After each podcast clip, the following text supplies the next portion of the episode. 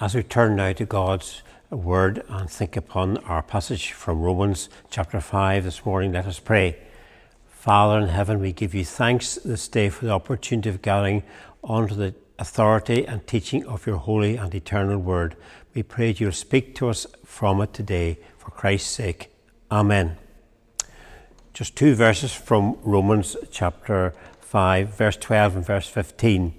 Therefore, just as sin entered the world through one man, and death through sin, in this way death came to all men, because all sinned. But the gift is not like the trespass. For if many died by the trespass of one man, how much more did God's grace and the gift that came by the grace of one man, Jesus Christ, overflow to many? Today we're following on from last week when we thought about the blessings of being a Christian, of being justified through faith in Christ alone. Today we want to look at the basis of being a Christian, why all the things that have been spoken about in the first 11 verses, how did that all come about? What happened? Maybe you remember when you were at school Newton's law of motion. For every action, there is an equal and opposite reaction. Or perhaps you can picture a line of dynamos lined up, and you know, when you push one, they all follow after each other in falling down. Or perhaps if you throw a stone into water, the ripples go out from it. So there are consequences, implications of a particular thing that happens in life, just as we make decisions, and there are implications from it, good or bad. There are reactions and implications, consequences from what happens.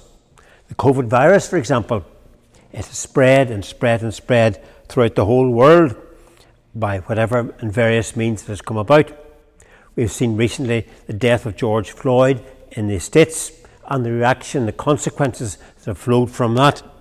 So our passage in some ways is simpler, similar to that, because today we're thinking about the implications of Adam's sin and of Christ's obedient death on the cross. Remember last week how we saw the blessings of being a Christian, of being justified through faith, how we have peace, we have grace, and we hope for the hope of glory. We've been set free, we've been declared not guilty, all because of Christ coming into the world, his death on the cross on our behalf, taking the punishment for our sins that we richly deserved, and how we were reconciled, saved through God's righteous, from God's righteous anger through Christ's death on the cross, how his wrath is not carried out upon us because God, in his love and mercy, sent Jesus Christ into the world, and Christ died a willing sacrifice, obedient to death on the cross. God has poured out his, his love on us by sending the Holy Spirit into our lives. So, as I said, our actions and our decisions can affect many and all for good or bad. The questions we can ask about this passage today is how could one man's actions do so much harm? And how could another man's actions bring so much blessing? In answer, Paul looks at Adam and his actions, compares him with Christ and his actions. In verses 12 and 14, we see three stages of the history of humanity before Christ. We read in verses 12 to 14. Therefore, just as sin entered the world through one man, and death through sin, in this way death came to all men, because all sinned. For before the law was given, sin was in the world, but sin was not taken into account when there was no law. Nevertheless, death reigned from the time of Adam to the time of Moses. Even those who did not sin by breaking a command did as Adam, who was a pattern of the one to come. So we see that sin entered the world through one man, one man's disobedience, Adam's. And because of sin, death then came into the world. That is the penalty for sin. Death, whatever form that takes. And we think about that later on. And then death spread to all people because everyone sinned. Sin was a disease, just like the coronavirus, which has spread and spread. It came into everybody in the world. First, uh, Corinthians chapter 15 says, For as in Adam all die, so in Christ all are made alive. There is it. In Adam all die. We have all inherited the disease of sin. We were born in sin and shaken in iniquity. David says in Psalm 51.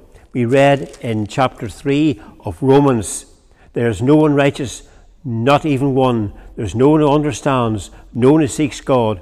All have turned away, they have together become worthless. There's no one who does good, not even one. So we see that sin has a worldwide implication. It's passed on uh, to every generation. It's an inherited disease. So, therefore, we have to look at what it means that sin came to everybody, and then by it, the death, death, the penalty for sin. What does death mean? Well, death can have three types. We know that death has a 100% record. Physically, everybody dies. Uh, there's spiritual death. Spiritual death is what happens to people in this life when they ignore God they ignore the call of God and of Christ upon their lives, the claims of God upon their lives for salvation, of, rep- of not seeking repentance of their sins, confessing admitting and turning to Christ as our Saviour and Lord. That's spiritual death. And while we can suffer physical death, spiritual death can happen in this world if we don't turn and trust in Christ as Lord and Saviour for the forgiveness of our sins. And then there's eternal death. That is what happens after we die. If we do not come to faith in Christ, it's too late after we die. There's no second chance, no opportunity to get right with God. The day is lost. We're locked out of heaven, as it were. And God will say, I never knew you. Yes, we all grieve when we lose family and friends. Yet, in the midst of life we are in death, we're told, we can have hope. God so loved the world that he gave his only begotten Son, whoever believes in him should not perish, but have everlasting life. There is a promise. If we believe in him, we will have the gift of eternal life. We will never perish. We will never be eternally separated from God because of sin. Jesus said to, to Martha, I am the resurrection and life. He who believes in me will live, even though he dies. And whoever lives and believes in me will never die. Do you believe this? There, Jesus makes the promise that as we live, even though we will physically die, if we believe in him and trust in him, we will never die. Key is there who believes in me, trusts in Christ. Even though we live and believe in him, we will never die, he says. We will have eternal life, God's gift to us. Jesus said, For my Father's will is that everyone who looks to the Son and believes in him shall have eternal life, and will raise him up at the last day. We are promised that if we are in Christ, if we trust in him, then we are guaranteed and assured a certainty of heaven one day. That's the consequence of believing and trusting in Christ. The consequence of being in Adam, not believing and trusting in Christ, living in sin and living without Christ, being disobedient and not following God's word and God's ways and God's will in our life, is that we are separated from ever from God. So that's the good news that we can have eternal life in Christ. We can be forgiven our sins, but we must no longer be in Adam. Given that thought that one day we'll die, we just have to ask ourselves today at this moment what sort of death can I expect? I can expect physical death, but am I sure that I, am not living in spiritual death at this moment in time and I'm sure that I can avoid eternal death? Erwin Lutzer, who wrote a book on heaven and the afterlife, writes Death is not the end of the road, it is only a bend in the road. The road winds only through those paths which Christ has gone. Often we say that Christ will meet us on the other side. That is true, but misleading. He walks with us on this side of the curtain and then guides us through the opening. We will meet him there because we've met him here. That last line is very important. We will meet him there. That is in heaven because we've met him here on earth. If we've come now and trusted in Christ, then we are assured one day we will meet him in heaven. The second thought we gain from these uh, passages this morning is from verses 15 to 17. We read, But the gift is not like the trespass. For if many died by the trespass of one man, how much more did God's grace and gift that came by the grace of one man, Jesus Christ, overflow to many? We see here the pattern of Adam and of Christ. Now, a pattern is an example of what we can expect from the finished product from the real, genuine article. For example, a knitting pattern, it remains a pattern. If the pattern is followed, then the end product is a beautifully knitted garment. Or consider that famous flat pack you can get from places like IKEA. It's merely a, a pattern that must be followed. If the pattern is followed carefully and closely, then you have a finished, perfect product. Adam here is described as a pattern, a pattern of what was to come. Adam sinned. Adam did wrong, it says in verse 14, and he therefore brought sin and death into the world. And all have sinned, and all therefore die. He is the pattern or the example of what sin is like. If we look at Adam, we see the motive behind his deed. Adam sinned, and therefore he brought sin and death into the world. Many died by the trespass of one man, it says here in verse 15. Adam tried to be selfish. Adam was disobedient, and so was Eve in the Garden of Eden. They didn't follow God's way and God's word and God's command as we read in Genesis chapter 3. Adam and Eve were both tempted. When they saw the fruit, it looked beautiful to eat, we're told.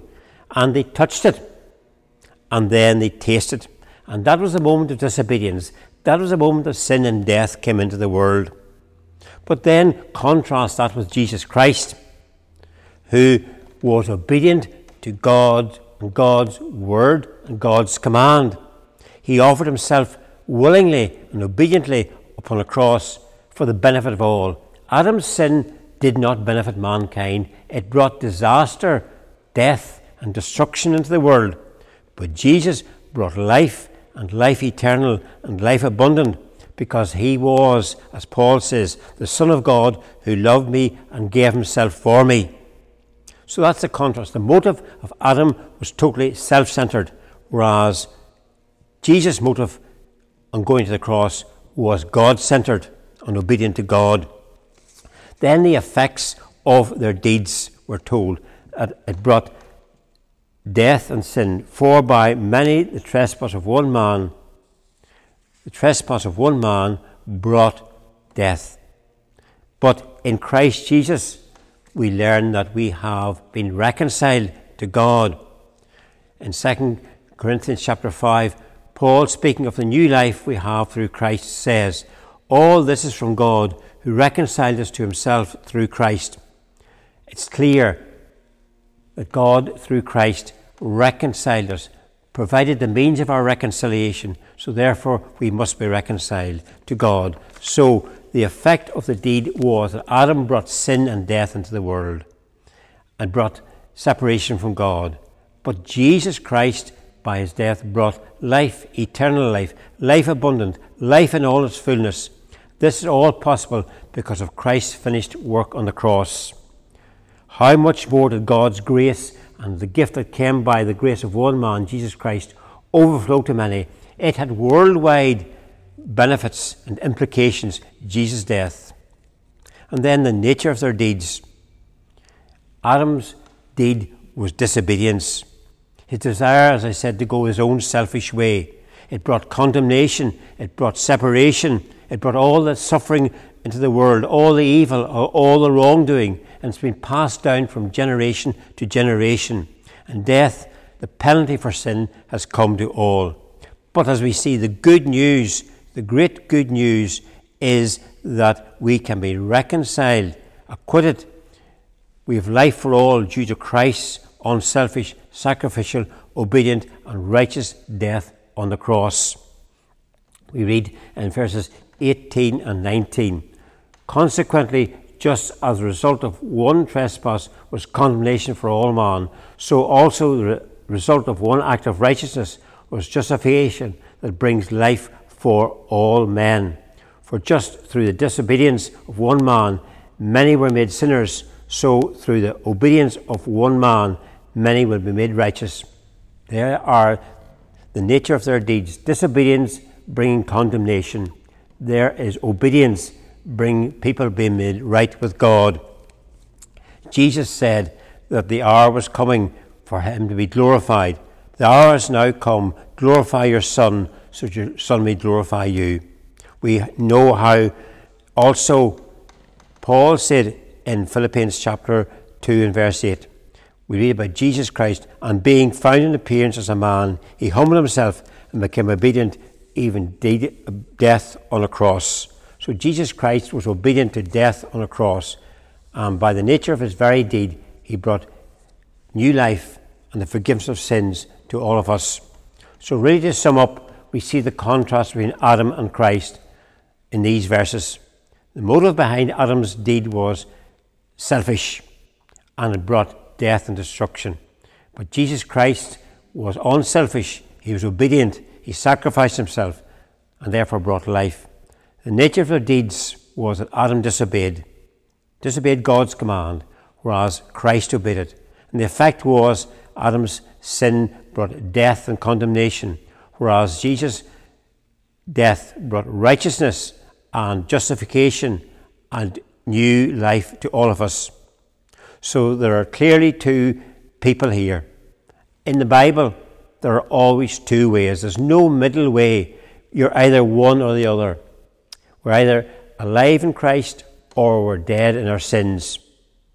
That is just the very clear facts of Scripture. We're either standing condemned before God because of our sin, or we're standing justified, made right with God because we have trusted in Christ. We're either one or the old. We're either living today in the old, fallen, sinful nature, the nature that is in Adam, or we're living the new nature of faith alone, trust in Christ through the finished work of Christ. We are either in Adam today or we're in Christ, believing and trusting in Christ for our salvation and for eternal life. Paul, writing in Ephesians chapter 2, verse uh, 4, says, As for you, you are dead in your transgressions and sins in which you used to live when you followed the ways of this world and the ruler of the kingdom of the air, the Spirit who is now at work in those who are disobedient. That's what we were like when we were dead in our trespasses, when we followed the ways of this world and the sin and evil in the world, when we allowed the nature of Adam to reign in our lives. But Paul says that if we are in Christ, we are a new creation. The old has passed away, the new has come. Very clearly, that is what God calls us to be a new creation in Jesus Christ, saying no to sin and trusting in Christ. Because, as I said, the implications are we are separated forever if we don't repent of our sins from God and from Christ. If we turn and trust in Christ, we have God's presence in our lives now. We have the gift of eternal life now with us. Remember how it said in the beginning of chapter 5 we have peace. We've been justified through faith. We have peace with God through our Lord Jesus Christ, through whom we've gained access by faith into this grace in which we now stand, and we rejoice in the hope of glory. We have peace, we have grace, and we have glory, as I said already, by our trusting in Christ, by being forgiven of our sins. And therefore, that's what God calls us to be. He calls us, if we are His enemies, to be reconciled to Him through the death of His Son. How much more, having reconciled, shall be saved through His life? Not only is this so, but I also rejoice in God through our Lord Jesus Christ, through whom we have now received this reconciliation. That's the question. Where do we stand today? Are we in Adam today? Are we living a life without repentance and faith in God and towards the Lord Jesus Christ? Are we in Adam? It's automatic. It doesn't have to come by any particular means. We are born in sin, we're shaped in iniquity. It's an inherited disease. And therefore, we need to get rid of a disease. We need a vaccine against it. And the vaccine against the disease of sin and death is Jesus Christ. Today, we're called to be in Christ. We're to believe in Him and trust in Him. I already quoted those verses to you earlier that said about us being in Christ. And if we are in Christ and believing and trusting in Him by faith alone, then we are assured of no longer being condemned. We're assured of being reconciled, of being justified. We are being made members of God's family, children of God. So the big question we have to ask ourselves today if we were to die today, tonight, or if God was good tomorrow, when death comes and the call comes to you, where are you standing in terms of your relationship with God? Are you in Christ today or are you in Adam? Which of those deaths would affect you? Eternal, spiritual, yes, physical will. Which of the other two? Will it be spiritual death or eternal death? You know, we can avoid the spiritual and the eternal death by coming and simply trusting in God and in Christ Jesus. Just as sin reigns in the world, so in Christ, life, eternal life, can reign in us. We are assured today, if we trust in Christ, that we have that gift of life eternal. So I say to you today, these are crucial and important things. I said to you already from Scripture that sin entered the world through one man, and death through sin. And this way death came to all men because all have sinned. But then we read the alternative For if many died by the trespass of one man, how much more did God's grace and the gift that came by the grace of one man, Jesus Christ, overflow to many? Yes, God has an overflowing blessing to us of life eternal, life abundant. It begins here and now on earth when we come and trust in Christ. We read at verse 21 just as sin reigned in death, so also grace might reign through righteousness to bring eternal life through Jesus Christ. God's grace, his undeserved act of mercy towards us, undeserving as we are, makes us right with God. It brings us eternal life through Jesus Christ our Lord. So today, are you rejoicing in the blessings that you are justified through faith? You have peace with God, you have access into God's presence now and in heaven one day. Or have you not had that moment in your life yet of coming and simply trusting in Jesus Christ? Jesus Christ has done all for the forgiveness of our sins. We don't need to do anything else but simply come and trust. Come and repent. Come and confess our sins. Admit our need of Jesus Christ. Believe only He can save us and come to Him now. Because we have no guarantee of that great enemy, death, when it will visit us. So therefore, we must come today and trust in Christ. Are we in Adam or are we in Christ? Let us pray.